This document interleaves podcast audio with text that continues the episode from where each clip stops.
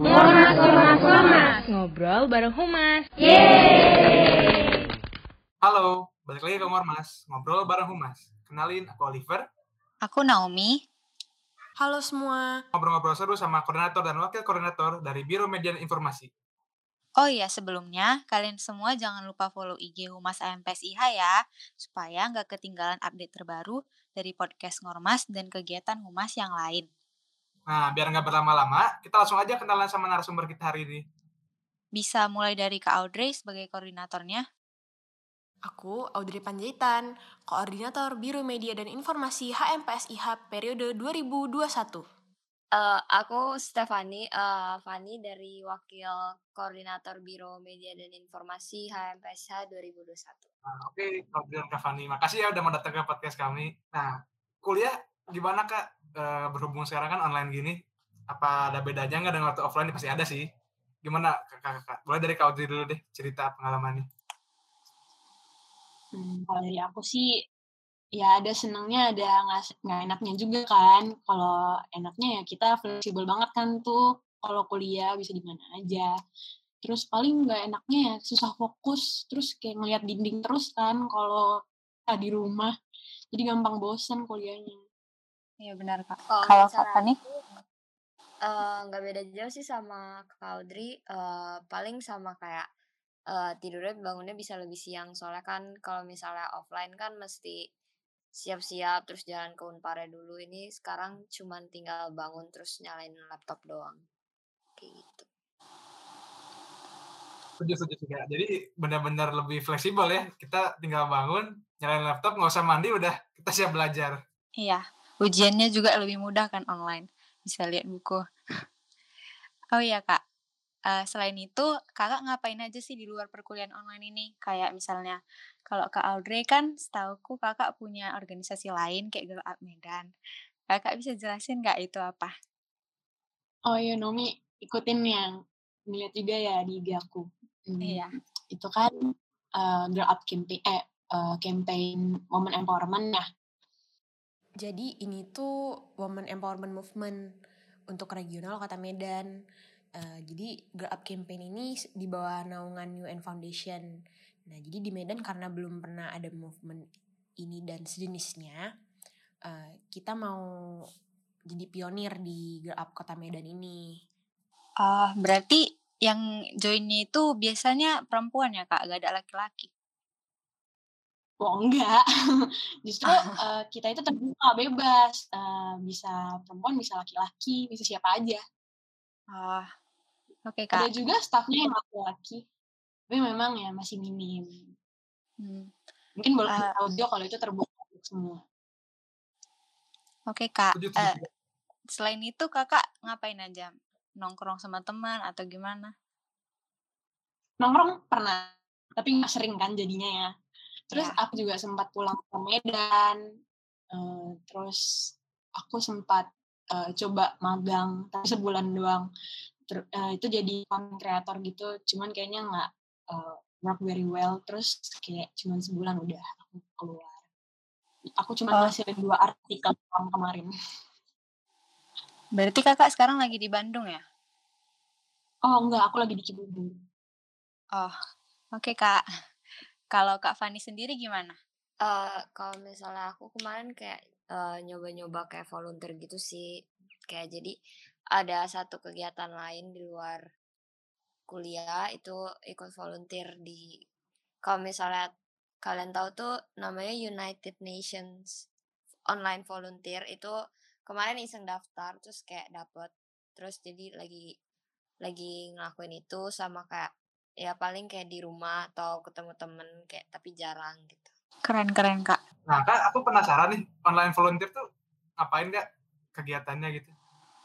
Oh itu uh, kemarin itu projectnya uh, jadi dia tuh kayak international project gitu terus buat raising fund terus uh, di online volunteer itu kayak banyak ada yang kayak megang sosial media ada yang megang uh, translatornya ada yang kayak sebenarnya sama aja sih kayak kegiatan organisasi gitu kayak ada yang namanya monitoring and evaluation juga gitu-gitu buat raising fund buat ke anak-anak yang apa membutuhkan buat ngelanjutin studinya untuk ngelanjutin pendidikannya.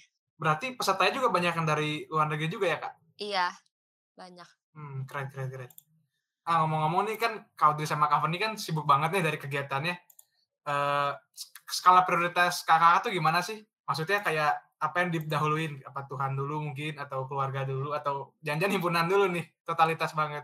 Sekarang mulai dari Kavani dulu. Uh, kalau aku sih ya pasti Tuhan sama keluarga dulu terus abis itu uh, karena karena emang pelajar jadi mau nggak mau juga didahulin dulu dong kegiatan kuliah sama pelajaran gitu kalau misalnya kegiatan yang di luar uh, perkuliahan biasanya itu kalau misalnya uh, aku lihat nih bener-bener punya waktu atau enggak kalau misalnya enggak ya enggak aku ambil biar enggak biar enggak saling tumpah tum, tumpah tindih kan satu sama lain kayak gitu sih. Bener-bener bingung juga kalau kita misalnya terlalu ambis ngambil banyak kegiatan ternyata malah nggak sanggup kan pusing sendiri ya kak. Iya benar benar banget. Kalau kau gimana nih? Aku uh, hampir mirip sama Fanny sih. Pasti skala prioritas pertama itu Tuhan terus keluarga. Cuman aku itu suka ngeimbangin keluarga sama pendidikan dan keluarga sama organisasi. Jadi kayak aku uh, kerja sambil jalan-jalan keluarga gitu-gitu. Ngeproker sambil jalan-jalan keluarga. Jadi bukan work life balance tapi work dan life tuh barengan ya kan? Iya, ya uh, semuanya terpenuhi juga kan. ya ya ya. Eh, Jadi semua dapat tantangan gitu istilahnya. Boleh juga itu idenya. Um, jadi kak, kalau misalnya boleh tahu, Biro Medfo itu ngapain aja sih kerjanya? Kayak prokernya gitu ngapain aja? Uh, dari Kak Audrey dulu boleh? Hmm, kalau proker tuh kan kita Biro Medfo tuh sebenarnya nggak punya proker. Tapi kita itu menangani proker dari divisi-divisi. Kayak ini divisi humas. Nah, ini kan yang buat uh, banner, flyer, podcast ini kan nanti uh, ada medfonya kan, Cantika gitu kan. Terus nanti kayak Ekraf, itu ada Gabriela Cynthia yang megang medfonya. Tidak yang ngedesain flyer, semuanya gitu. Kalau dari Kak Fani? Uh, yang pasti yang kalau dibilang itu udah kayak uh, mencakup semuanya gitu sih. Jadi kayak kita nggak punya proker yang uh, di dijalanin di Medfo sendiri tuh nggak ada. Kita kayak uh, ngebantuin divisi-divisi untuk proker-proker yang mereka punya di bagian media dan informasinya gitu. Nah kalau boleh tahu, Medfo itu uh, sekarang media sosialnya ada di mana aja kak? Setahu aku Instagram kan megangnya dia. Iya sih di Instagram. Uh, kayak kalau misalnya sekarang tuh baru emang baru gencar-gencarnya yang di Instagram gitu deh. Kayak per divisi juga punya Instagram yang HMP, HMP H, seluruhnya juga punya gitu kan. Ada rencana mau expand ke media sosial lain gitu kak? Mungkin coba bikin Twitter. atau... YouTube atau Twitter kemarin kayaknya ada rencana, kayaknya ada rencana. Tapi uh, belum belum terlaksana. Sejauh ini doang. Surprise aja, surprise. Hmm. Oh ya, iya surprise juga lah untuk yang lainnya. Kalau ada kan ntar juga pasti dikabarin. Jadi penasaran nih, ya nggak tahu. Iya dong. Kayak kita juga ada juga kan Oliver divisi humas yang masih rahasia. Iya benar. Sampai ke membernya sendiri juga rahasia. nah kak, ini kan kakak-kakak tuh kerjanya megang media sosial berarti utamanya kan. Tapi kalau kakak-kakak sendiri itu kenapa kak? Nggak betul tadi ngelanjutin betul gitu. Nah kalau kakak-kakak sendiri tapi di luar uh, sebagai metro ya, media sosial apa yang paling sering dipakai? Ya kalau diri dulu. Kalau aku Instagram pasti, uh, TikTok pasti, Twitter iya lumayan, LinkedIn hampir sering hampir. Itu aja sih paling. Oh, kakak pakai LinkedIn juga? Pakai dong. Aku tuh LinkedIn cuma dipakai buat ngelihat profil cutting-cutting. Penasaran. Kayaknya aku kemarin juga nemu kamu deh di LinkedIn. Kamu add oh, iya. aku. Masih polos-polos banget itu profil. Aku, aku connect, aku connect sama Kak Audrey loh, Oliva. Oh iya. Aku aku tuh kalau udah lihat Unpar, aku langsung pasti aku checklist checklist. Kadang suka lupa. Kalau Kak Fani gimana nih? Uh, Instagram, Twitter, TikTok juga sih kadang ya kayak gitu kayak gitu aja sih Instagram, Twitter, LinkedIn juga kadang. Udah sih kayaknya. Berarti paling sering Instagram, TikTok, LinkedIn sama Twitter juga kadang kan kak. Uh, jadi berapa lama waktu per hari itu yang kakak keluarkan untuk buka media sosial? Kalau misalnya aku kan 5 jam gitu, lihat dari screen time. Kalau kakak, dari Kak Audrey dulu boleh? Kalau aku sih bisa 4 jaman gitu untuk Instagram ya. Instagram doang 4 jam? Ini screen time-nya, nah ini screen time-nya ya. Kayak aku main main langsung 4 jam gitu. Kalau Jadi kayak sekali buka tuh per 3 Itu, Naomi, jangan lupa dia kan tugas juga di Instagram sambil kerja ya kak. Iya, Oh iya iya iya. iya. ini agak agak panjang emang. Berarti 4 jam termasuk sedikit dong? Main media sosial? Iya soalnya iya soalnya jadi bukannya itu eh ini untuk IG doang ya bukan media sosial ya? Oh, maksudnya media sosial yang lain juga kak? Oh. Kayak TikTok pasti banyak itu. Akhir-akhir ini aku udah ngurangin loh TikTok, serius. Jadi aku buka TikTok tuh kayak paling 15 menit doang sama bangun pagi udah. Jadi paling Tanya, estimasi untuk keseluruhan tuh paling 6 jaman. oh, oke kak, sama kok. Kalau Kak. Fani, Aku 5 jam 6 jaman juga sekitar segituan. itu Rata-rata untuk semua media sosial? Iya buat semua. Oke, keren-keren. Nah kak, dari waktu 6 jam itu menurut kakak itu membawa dampak positif atau negatif? Dalam artian pasti positif ada, negatif ada kan? Cuman eh, totalnya gitu. Kalau di total-total lebih bawa positif atau negatif? Diri dulu silahkan. Ah, kalau aku untuk sekarang ini menurutku udah ngebawa positif buat aku karena aku sekarang udah buka tuh nggak yang separah dulu lagi. Jadi waktu awal-awal corona tuh bener-bener parah kayak buka IG, buka TikTok tuh bener-bener kayak udah addicted banget. Tapi uh, sekarang ini udah mulai turun screen time-nya. Tapi masih ada lah hari di mana screen time-nya itu bisa 9 sampai 8 jam gitu. Kalau Kak Fani gimana nih? Banyak positif atau negatif ya? Kalau aku sih eh kayak lebih banyak ke positifnya ya, soalnya eh kayak kalau Audrey juga udah jarang eh, buka-buka yang kayak terlalu berlebihan waktunya atau ngebuka-buka yang kayak bikin makan waktu yang jadi nggak produktif gitu-gitu kayak disesuaikan aja sih sama kegiatan sehari-hari di rumah gitu jadi nggak terlalu banyak juga Bener-bener. Sebenarnya kalau dipikir-pikir, kita semakin banyak kegiatan, makin wak- wak- eh, waktu main medsos juga makin sedikit kan? Karena Iya. Betul. kan. Hmm. Jadi mungkin sarannya buat yang lain supaya nggak banyak main medsos, banyakin kegiatan kayak Kak Audrey sama Kak Fadi. Jadi koordinator dan wakil koordinator. Oh iya kak, selain kalau misalnya negatif media sosial itu kan biasanya makan waktu supaya kita nggak produktif. Selain itu kan ada juga nih kasus-kasus cyberbullying kayak yang terjadi beberapa sering lah di media sosial karena kita kalau misalnya sekolah online segala macam jadi anak-anak juga mengaksesnya itu kan kak. Menurut kakak cyberbullying itu gimana sih tanggapan kakak berdua? Bisa dari kak Fani dulu? Kalau aku ya, eh, sebenarnya kalau misalnya akhir-akhir ini tuh aku agak jarang ngeliat kasus cyberbullying karena eh, buat media sosial aja sebenarnya yang aku buka juga itu yang eh kayak yang udah aku filter gitu. Jadi kayak isinya tuh juga nggak yang toxic jadinya istilahnya ngerti kan? Kayak jadi eh menurut aku itu semua tergantung cara kalian kayak memakai media sosial juga gitu loh untuk ngefilternya segala macam. Cuman kalau misalnya ditanya tentang cy- cyberbullyingnya sendiri kayak pasti masih banyak gitu loh. Kayak kadang aku juga masih suka lihat terus kayak eh dan itu juga kadang bikin kayak jadi bisa orang jadi kayak down atau nggak pede atau gimana gitu kan atau kayak merasa tersudutkan. Jadi kayak sebenarnya harusnya kayak eh lebih di harusnya bisa untuk dikurangin atau ditanggulangin dengan kayak kesadaran diri masing-masing gitu. Iya benar-benar kak. Kalau dari kak Audrey sendiri gimana? Ya, eh, aku setuju sih yang bilang eh, masih banyak banget ya ditemuin tuh kayak aku buka IG, aku kan paling sering tuh baca kolom komen. Setelah baca postingan aku selalu baca kolom komen. Kayak merhatiin, bukan menjadi salah satu orang yang melakukan cyberbullying ya, tapi merhatikan orang-orang tuh komennya apa aja sih. Dan itu kayak 70%-nya itu pasti selalu komentar negatif. Baik itu berita, postingan berita, postingan orang, bahkan orang yang lagi nge-empower sesuatu aja, nge-encourage untuk melakukan sesuatu, itu pasti ada hate di dalamnya. Bener-bener Kak. Biasanya apalagi malah sekarang postingan artis kayak foto sendiri aja gitu suka hujatannya banyak ya kadang-kadang. Ya kayak nyari, ada aja yang negatif. Iya iya benar-benar kak.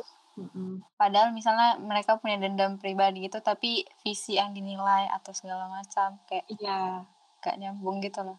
nggak nyambung betul betul nggak ada nggak apple to apple hinaannya. Iya. Nah, jadi kan eh, udah di dari story humas ini udah ada question box yang sebelumnya kami bikin.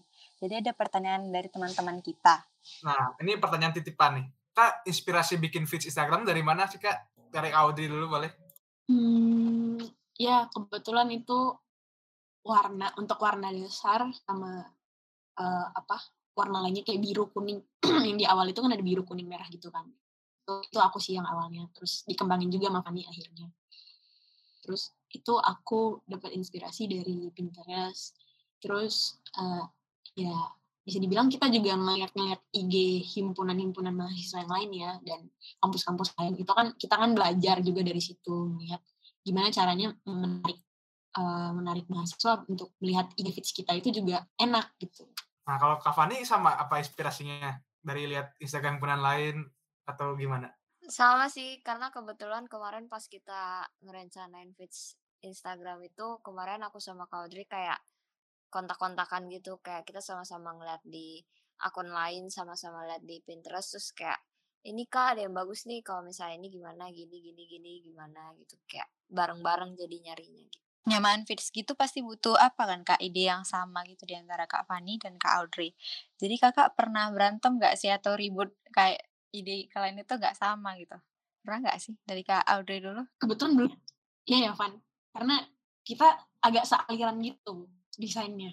Iya, nggak nggak pernah sih bahkan kayaknya karena emang ya kayak sefrekuensi gitu modelannya untuk kesukaannya juga buat desain-desainnya gitu. Kevin itu selalu nyimbangin apa yang udah aku buat. Kakak juga. Pantas ini. Desainnya keren-keren nih. Apa? Ya desain Instagram himpunan keren nih. Apalagi foto-fotonya aku suka banget tuh.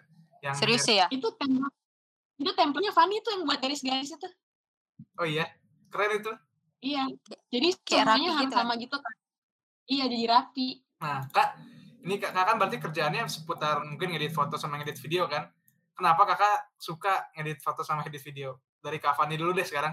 Sebenarnya kalau dibilang suka sih emang awalnya juga biasa aja nggak nggak hobi-hobi banget dulu kayak pas masih maba kayak iseng mau nyoba ikut kepanitiaan terus kebetulan daftarnya pupdok sama satu lagi ada staff satu lagi cuman pas di pupdok itu kebetulan yang nggak wawancarain Kaudri terus habis itu dapet terus semenjak saat itu uh, kayak ditawarin kayak mau nggak ikut kepanitiaan ini ini ini ini gitu terus jadi kayak ya udah terjerumus aja ke sini. Kayak gitu Jadi dari awalnya biasa aja jadi seneng gitu, Kak? Ya, boleh lah dibilang kayak gitu. nah, kalau Audrey sendiri nih, sebagai orang yang ngeracunin Kak Fadi, kenapa sedang foto, foto ngedit foto ngedit video? Jujur aku juga baru ngembanginnya pas kuliah ya. Tapi aku udah belajar dasarnya itu dari SMA memang. Terus kayak ngerasa, eh menarik nih kayaknya. Terus uh, aku daftar popdok tuh waktu maba sama maba juga nih kejadiannya 2018 itu Dekan Cup 2018 aku daftar di situ terus kayak mulai dari situ langsung apa berkembang berkembang. Terus jadi ketagihan. Karena aku kan juga suka gitu kan uh, suka seni terus suka melukis suka gitu-gitu. Jadi lama-lama ketagihan sama yang namanya desain grafis. Kayak ternyata tuh nggak secapek kita ngelukis di kertas atau ngegambar di kertas itu aja sih. Iya ya tapi kalau mempelajari fiturnya pasti lama gitu kan kak. Tapi kalau misalnya hasilnya lebih enak karena kayak cuman dihapus cuman tinggal balik gitu. Iya bahkan uh, kayak aku pernah ngegambar lagi di kertas baru-baru ini. Aku kayak nyari kontrol Z nggak andu. Ada yang salah pas ngegambar terus aku nyari eh nggak ada kontrol Z ya? Kebiasaan ya kak? Itu sih iya kebiasaan dan seenak itu memang tapi kalau nggak lagi nggak ada inspirasi itu kacau Um, jadi kalau misalnya tantangan Kakak atau challenge Kakak itu di Biro Media dan Informasi ini apa sih? Kayak mungkin, uh, sering disuruh revisi gitu dari Kak, uh, Fani dulu boleh? Kalau disuruh revisi ya kadang beberapa kali revisi gitu, tapi kayak ada juga yang nggak ada revisi sih. Jadi sebenarnya tergantung tergantung aja gitu kerjaannya kayak gimana. Kadang ada yang revisinya sampai parah banget, kadang juga ada yang kayak ya udah nggak ada revisi. Cuman kalau tantangannya tuh sebenarnya lebih ke cari idenya itu loh. Kadang kalau misalnya udah mampet banget tuh bener-bener mampet banget kayak mau bikin kotak aja rasanya jelek banget gitu. Jadi kayak separah itu kalau misalnya nggak ada ide. Jadi kayak ya udah biasanya kayak tunggu ide aja baru dikerjain gitu. Kayak gitu sih kalau aku. Tapi memang yang berhubungan seni-seni ini ada waktu-waktu mood-moodnya gitu nggak sih kak? Kalau misalnya nggak mood, nggak pengen gitu ngapa-ngapain, megang pensil aja kayak males gitu. Benar, Kalau benar. kak Audrey sendiri? Ya, aku setuju kalau yang kamu bilang Naomi. Yang Fanny bilang tadi juga udah sangat mewakili ke apa keresahan dan kelelahan lah. Terus yang kamu bilang tuh benar kalau apa mau kadang ada mood kita itu di mana aduh lagi capek nih em, apa ngedesain eh, pengen gini aja em, fokusin ah coba belajar tapi paling nanti seminggu kemudian udah udah eh, sembuh kembali terus kayak pengen desain lagi gitu. Ini emang perlu ide sih yang paling susah dari kalau jadi ngelukis atau membuat desain grafis gitu ya kak. Betul. Nah kak, ada nggak kak kebiasaan buruk kakak nih yang mungkin pengaruh ke kegiatan medfo atau mungkin ke perkuliahan juga? Boleh dari Kak Fandi dulu nih. Kebiasaan buruk pribadi atau tentang kerjaan medfo gitu. Boleh kak, dua-duanya aja. Ini ada yang penasaran soalnya Oh, Instagram. gitu. Kalau misalnya kebiasaan buruk, eh, ya aku bukan orang yang gampang untuk bangun pagi, jadi kebanyakan bangunnya kayak siang. Sedangkan Kak Audrey itu kalau bangun pagi, jadi biasanya kalau misalnya ada apa, Kak Audrey telepon gitu. Eh, tapi pasti bangun gitu. Terus abis itu apa lagi ya? Kalau kebiasaan buruk tuh eh, kadang kalau misalnya oh bisa terlalu perfeksionis, jadi kalau misalnya lagi nyari template buat feeds Instagram nih awal-awal kan perlu mikirinnya untuk satu tema kan buat keseluruhan tuh kadang bisa eh kalau misalnya udah nemu terus bikin tuh kadang suka nggak puas jadi diganti terus gitu. Kayak contohnya kayak feeds buat jendela karir tahun lalu itu sebenarnya awalnya udah di okein sama Kangga cuman eh masih nggak puas gitu loh akunya. Jadi kayak aku ngulang kayak ada empat atau lima template itu terus abis itu aku ajuin empat empatnya gitu tapi aku kasih tahu kak aku yang eh, yang paling aku puas sih sebenarnya yang ini kayak gitu terus ternyata kangganya juga sama jadi kayak ya udah cuman kayak itu sih paling terlalu perfeksionis kayak gitu Tapi berat nggak sih kak? Maksudnya sebagai orang yang perfeksionis gitu, kita kalau kakak-kakak kan kerjaannya tiap hari main lihat desain, desain gitu. Pernah nggak kita udah capek-capek nih bikin desain, misalnya udah bikin 4 template atau 5 template, terus udah bikin sempurna mungkin, eh direvisi lagi ternyata. Pernah nggak kak? pernah pernah pernah pernah. Kayak waktu itu udah bikin sampai kayak jam 3 atau jam 2 karena kayak baru dikasih tahu juga baru malam. Terus deadline-nya kayak besokan paginya gitu. Terus kayak bikin kayak sebenarnya bikinnya tuh cuman kayak nggak nggak nggak video video gitu. Tapi ada tulisannya itu nggak sampai satu menit gitu. Bikinnya di Photoshop di foto Photoshop terus udah bikin kayak sampai jam 2 sampai jam 3 terus besok paginya direvisi gitu kayak gitu sih paling kerjaannya Medfo tuh Itu kalau misalnya netfonya perfeksionis, terus yang yang nilainya perfeksionis juga, wah akan beres-beres kayaknya kak. ya bisa dibilang begitulah Nah kalau kak Audrey sendiri apa nih kebiasaan buruk yang mungkin ke perkuliahan atau ke tugas sebagai koordinator? Tadi yang perfeksionis tuh sama sih, hampir sama dengan Fanny. Terus eh, ada nih, aku tuh misalnya eh, nggak pengen nanti jam kosongku itu diganggu. Jadi aku ngeditnya sambil kul- kuliah. Ah serius Jadi kak? kuliahnya itu serius. Jadi jadi aku kuliah dari HP. Terus aku ngeditnya kan di laptop, kuliah dari HP. Emang bisa ya kak? Aduh. Aku kadang-kadang kuliah pusing. ya, ya sebenarnya pusing sih. Ya paling yang pelajarannya yang masuk ke kepala kita tuh ya cuma 30-40 persen aja udah. Sebenarnya sama aja sih, ntar jam kosong aku juga keisi gara-gara aku harus ngulang lagi pelajaran tadi yang kurang. Sama kak. Makanya aku mintain ke teman aku suruh ngerekam kuliah. Jadi kan aku kalau kuliah tuh suka Aku ngerekam. wah malas soalnya kak kalau nggak tahu kenapa ya kalau pas kuliahnya tuh males ada dosennya tapi pas ngerekam pas nonton ulang lagi lebih semangat kalau aku gitu. Bener, bener. Aku pas direkam tuh semangat banget. Aku pernah nyoba lagi kuliah. Bener-bener pengen serius dan pengen ngetik apa yang dibilang dosennya. Tapi aku kayak cuman bertahan 30 menit. udah selesai dari situ oke rekam. Sama sama. Aku juga sering. Nah kak, eh Biro Media Informasi ini harus juga ngedit gak sih kalau misalnya teman-teman kita nanti tahun depan mau masuk Biro Media dan Informasi juga jadi tahu jadi tahu dia harus bisa ngedit atau enggak. Menurut kakak bisa atau enggak dari kak Fani dulu? Menurut aku sih eh sebenarnya kalau misalnya dia belum bisa juga nggak apa-apa karena staff yang tahun ini juga kebanyakan pada belum bisa bahkan basic aja belum punya jadi yang tahun ini tuh kebanyakan aku sama Kaudri ajarin dari nol buat make aplikasinya buat basic-basicnya segala macem jadi sebenarnya tuh kalau misalnya skill kalau misalnya nggak punya juga kita nggak masalah asal kayak eh merekanya bener-bener apa sih komit buat ngejalanin dan buat mempelajari itu kegiatan-kegiatan mereka. Kalau dari kak Audrey? Iya, kayak yang Fanny bilang kita itu nggak mesti yang punya skill 90% sampai 100% gitulah. Setidaknya niat dan kemampuan untuk belajar itu pasti bakal diterima dan itu yang tahun ini tuh nggak banyak nggak banyak yang bisa menggunakan Photoshop. Tapi kami itu sampai belain untuk membuat pelatihan. Jadi kemarin tuh kami ngelakuin selama sebulan, uh, jadi seminggu sekali itu diadakan pelatihan di Bandung uh, di NutriHub. Jadi uh, buat teman-teman Medfo dan teman-teman divisi lain itu juga bisa ikut di situ untuk latihan mendesain desain grafis. Aku nyesel nggak ikut. Oh iya. Nah kak, tadi kan aplikasinya Photoshop ya kak yang sering dipakai. Ada lagi nggak kak selain Photoshop? Mungkin kayak Draw gitu atau kalau video ada Premiere mungkin nih. Boleh dari kau dulu. Iya, kalau video kita pakai Premiere kadang karena kan suka ngadet ya tiba-tiba ya tengah jalan Premiere.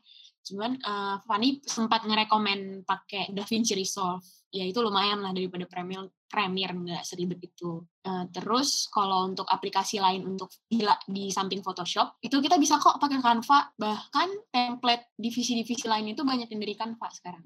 Untuk Corel Draw kita nggak ada yang pakai sih. Soalnya aku juga lupa sih pakai Corel Draw itu gimana. Sempat pernah belajar udah lupa. Canva berarti bisa pakai desain yang keren pakai Canva ya kak? Aku tuh kira Canva cuma bikin kayak poster-poster gitu. Bisa dong. Itu contohnya Sor. Ini Humas. Aku malah nggak tahu Humas bikinnya pakai apa. Tapi Canva memang Canva memang mudah nggak sih ada template-nya kadang terus tinggal kita ubah-ubah aja. Benar, paling ya intinya paling idenya aja gitu. Soalnya sebenarnya yang aku pelajarin ya sekarang ini ya. Jadi mau dari mana aja itu bisa, yang penting idenya sama konsepnya. Kalau Kavani sama berarti ya? Rata-rata pakai PowerPoint lagi, aduh. Photoshop, Premiere, terus tadi apa aplikasi video itu? Iya, sama DaVinci Resolve. Justru aku nggak pakai Premiere Pro sebenarnya pakai DaVinci Resolve sama Photoshop. Nah itu menarik tuh buat teman-teman yang suka mungkin ngedit video DaVinci Resolve ya tadi namanya. Iya. Nah kak ini ada pertanyaan. Ini kayaknya tahu mungkin kakak yang nitip nih.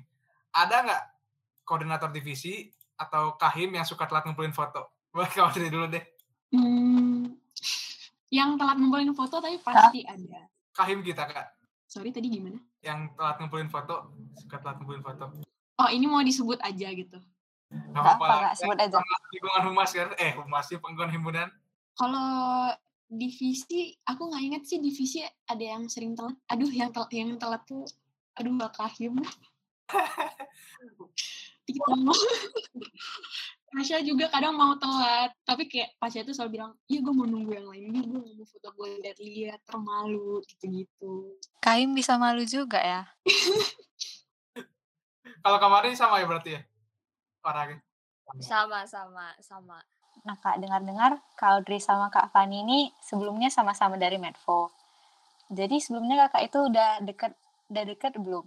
Uh, udah sih. Kan kayak yang jadi pas aku maba aku daftar proker terus satu kepanitiaan itu Dekan Cup 2019 sama Kaldri terus mulai dari situ kayak jadi mulai ngobrol terus kayak waktu itu kita pernah belajar bareng di Starbucks kayak nggak tahu tiba-tiba banget terus kayak uh, suka kayak nongkrong jalan-jalan gitu pas kuliah offline kemarin gitu kayak emang udah sering ngobrol kalau dari Kak Audrey sendiri?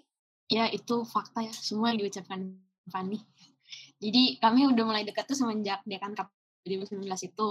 Sebenarnya di situ aku staff sih. sama-sama staff kami.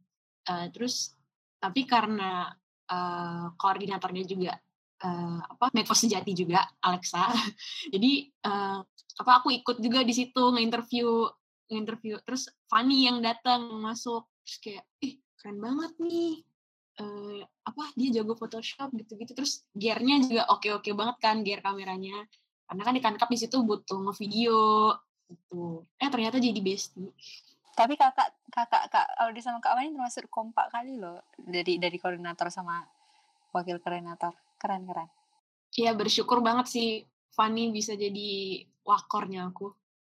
Sempat dia tuh mempertimbangkan terus aku kayak aduh wakorku siapa? Kalau nggak Fanny untung aja sama-sama bersyukur lah intinya nah kak ini kita tuh ada game sedikit ya judulnya Ulti Rater jadi kakak tuh nanti ada dua pilihan mending yang mana pilihnya Nah ini pilihan yang pertama, mending gak punya pacar atau gak punya teman gak?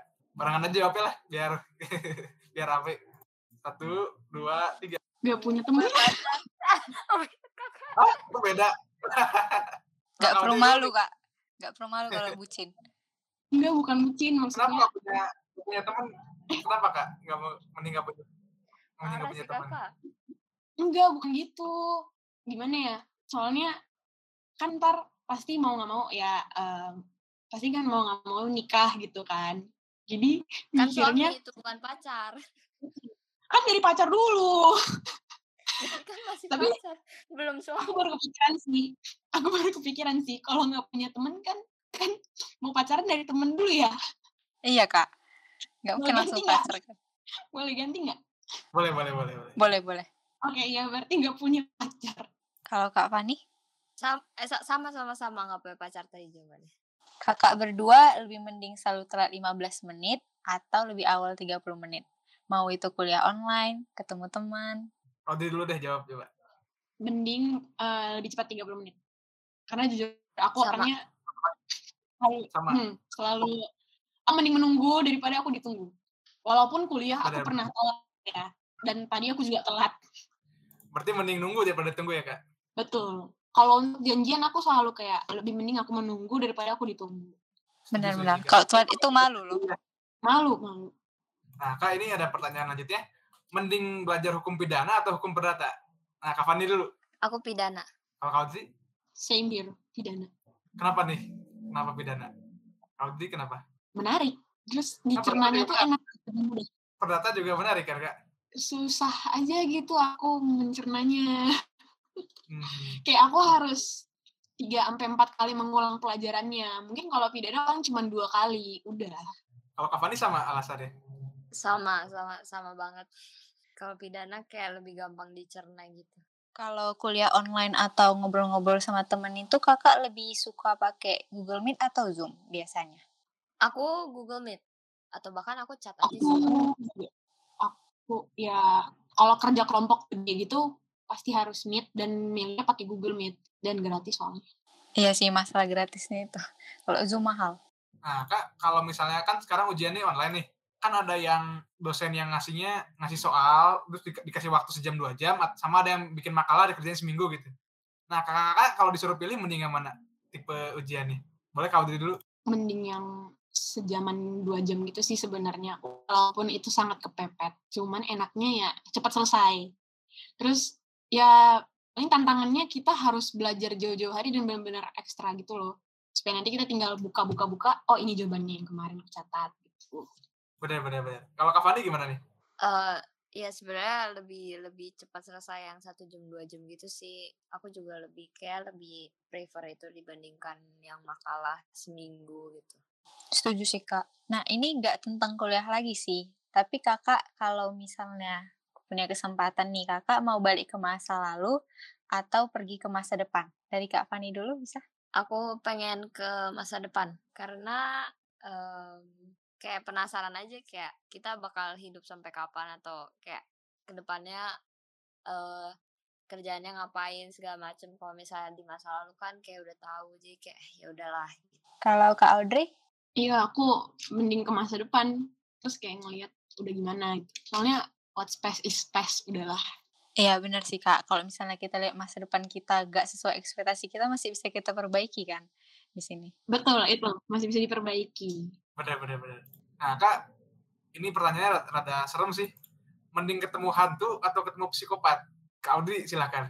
Dengan cepat aku menjawab mending ketemu psikopat. Eh, hantu. Sorry, hantu, hantu, hantu. Sorry. Aku Kenapa, takut banget sama psikopat. Oh iya, Aku setak aku lebih takut nonton film psikopat daripada aku nonton kayak Conjuring bla bla bla lah.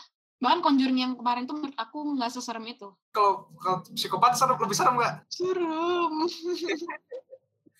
Nah, kalau aku pernah gimana? nonton pembunuhan gitu soalnya terus kayak selalu jantungnya tuh kayak aduh aduh pengen tuh sampai pengen dari bioskop. Iya sih, bener. Kalau hantu kan sebenarnya kemungkinan melukainya itu 50-50 mungkin ya. Aku juga sama sih, tapi kalau misalnya nonton bioskop itu lebih serem hantu gak sih karena banyak jump scare-nya? Hmm, tetap gak serem. Soalnya kayak cuman hayalan gitu kan. Ya bisa hayalan atau apa. Jadi belum tentu bakal ketemu juga. Dan ketemu juga nggak langsung kita bakal mati gitu loh. Kalau psikopat kan pasti die. Iya benar-benar kak. Kalau Kak Fani gimana nih? Apa kebalikannya? Enggak, aku sama lebih mending ketemu hantu daripada ketemu psikopat. Hmm, sama ya, bener-bener. Kalau ketemu psikopat kita jadi hantu nanti. Oh, benar itu. Tuh. Benar-benar. Dan hantu kan nggak semuanya serem ada hantu yang baik. Jadi kayak ya udah. Iya benar. Lagian hantu juga belum tentu megang kita atau menampakkan diri kan. Iya, benar-benar. Nah kakak-kakak ini kan udah sama-sama cantik dan pintar. Tapi kalau kakak punya kesempatan gitu kakak mau gak sih lebih pintar atau jadi lebih cantik? Sedari Kak Audrey dulu. kalau punya kesempatan ya, pengen Iya. lebih pintar. Kalau Kak Fani? Kalau punya kesempatan bisa dua-duanya, kenapa tidak dua-duanya? Iya, iya, iya. iya. Nah, ini Kak, kalau misalnya tadi kan ketemu hantu nih. Sekarang ada yang hilang barangnya. Mending hilang handphone atau hilang dompet? Kak Audrey silahkan. Dompet sih. Kebetulan aku juga jarang bawa cash. Cuman perkartuan doang. Udah. Soalnya kalau handphone, semua datanya di situ.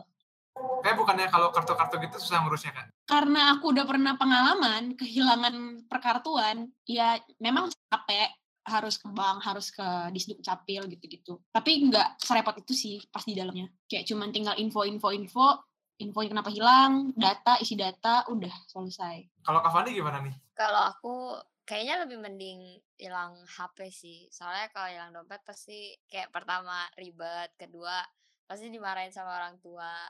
Kayak diomelinnya lebih lebih mungkin lebih lebih lebih parah karena isinya kan kayak kebanyak kartu gitu kan kayak yang tadi dibilangin kalau misalnya hilang HP sebenarnya semua data di HP aku selalu aku backup udah di backup terus kayak kalau misalnya pakai iPhone kan bisa find my phone kan jadi kita bisa nemuinnya lagi gitu kalau di dompet kan nggak bisa Bener sih Kak. Nah Kak, kalau misalnya kakak mendingan itu ngutang 500 ribu atau diutangin 2 juta sama orang? Dari Kak Audrey dulu. Hmm, sulit ya. Aku diutangin deh. Kebetulan aku jarang utang, jadi diutangin aja udah. Hmm, kalau Kak Fani, Kalau aku kayak lebih mending ngutang deh.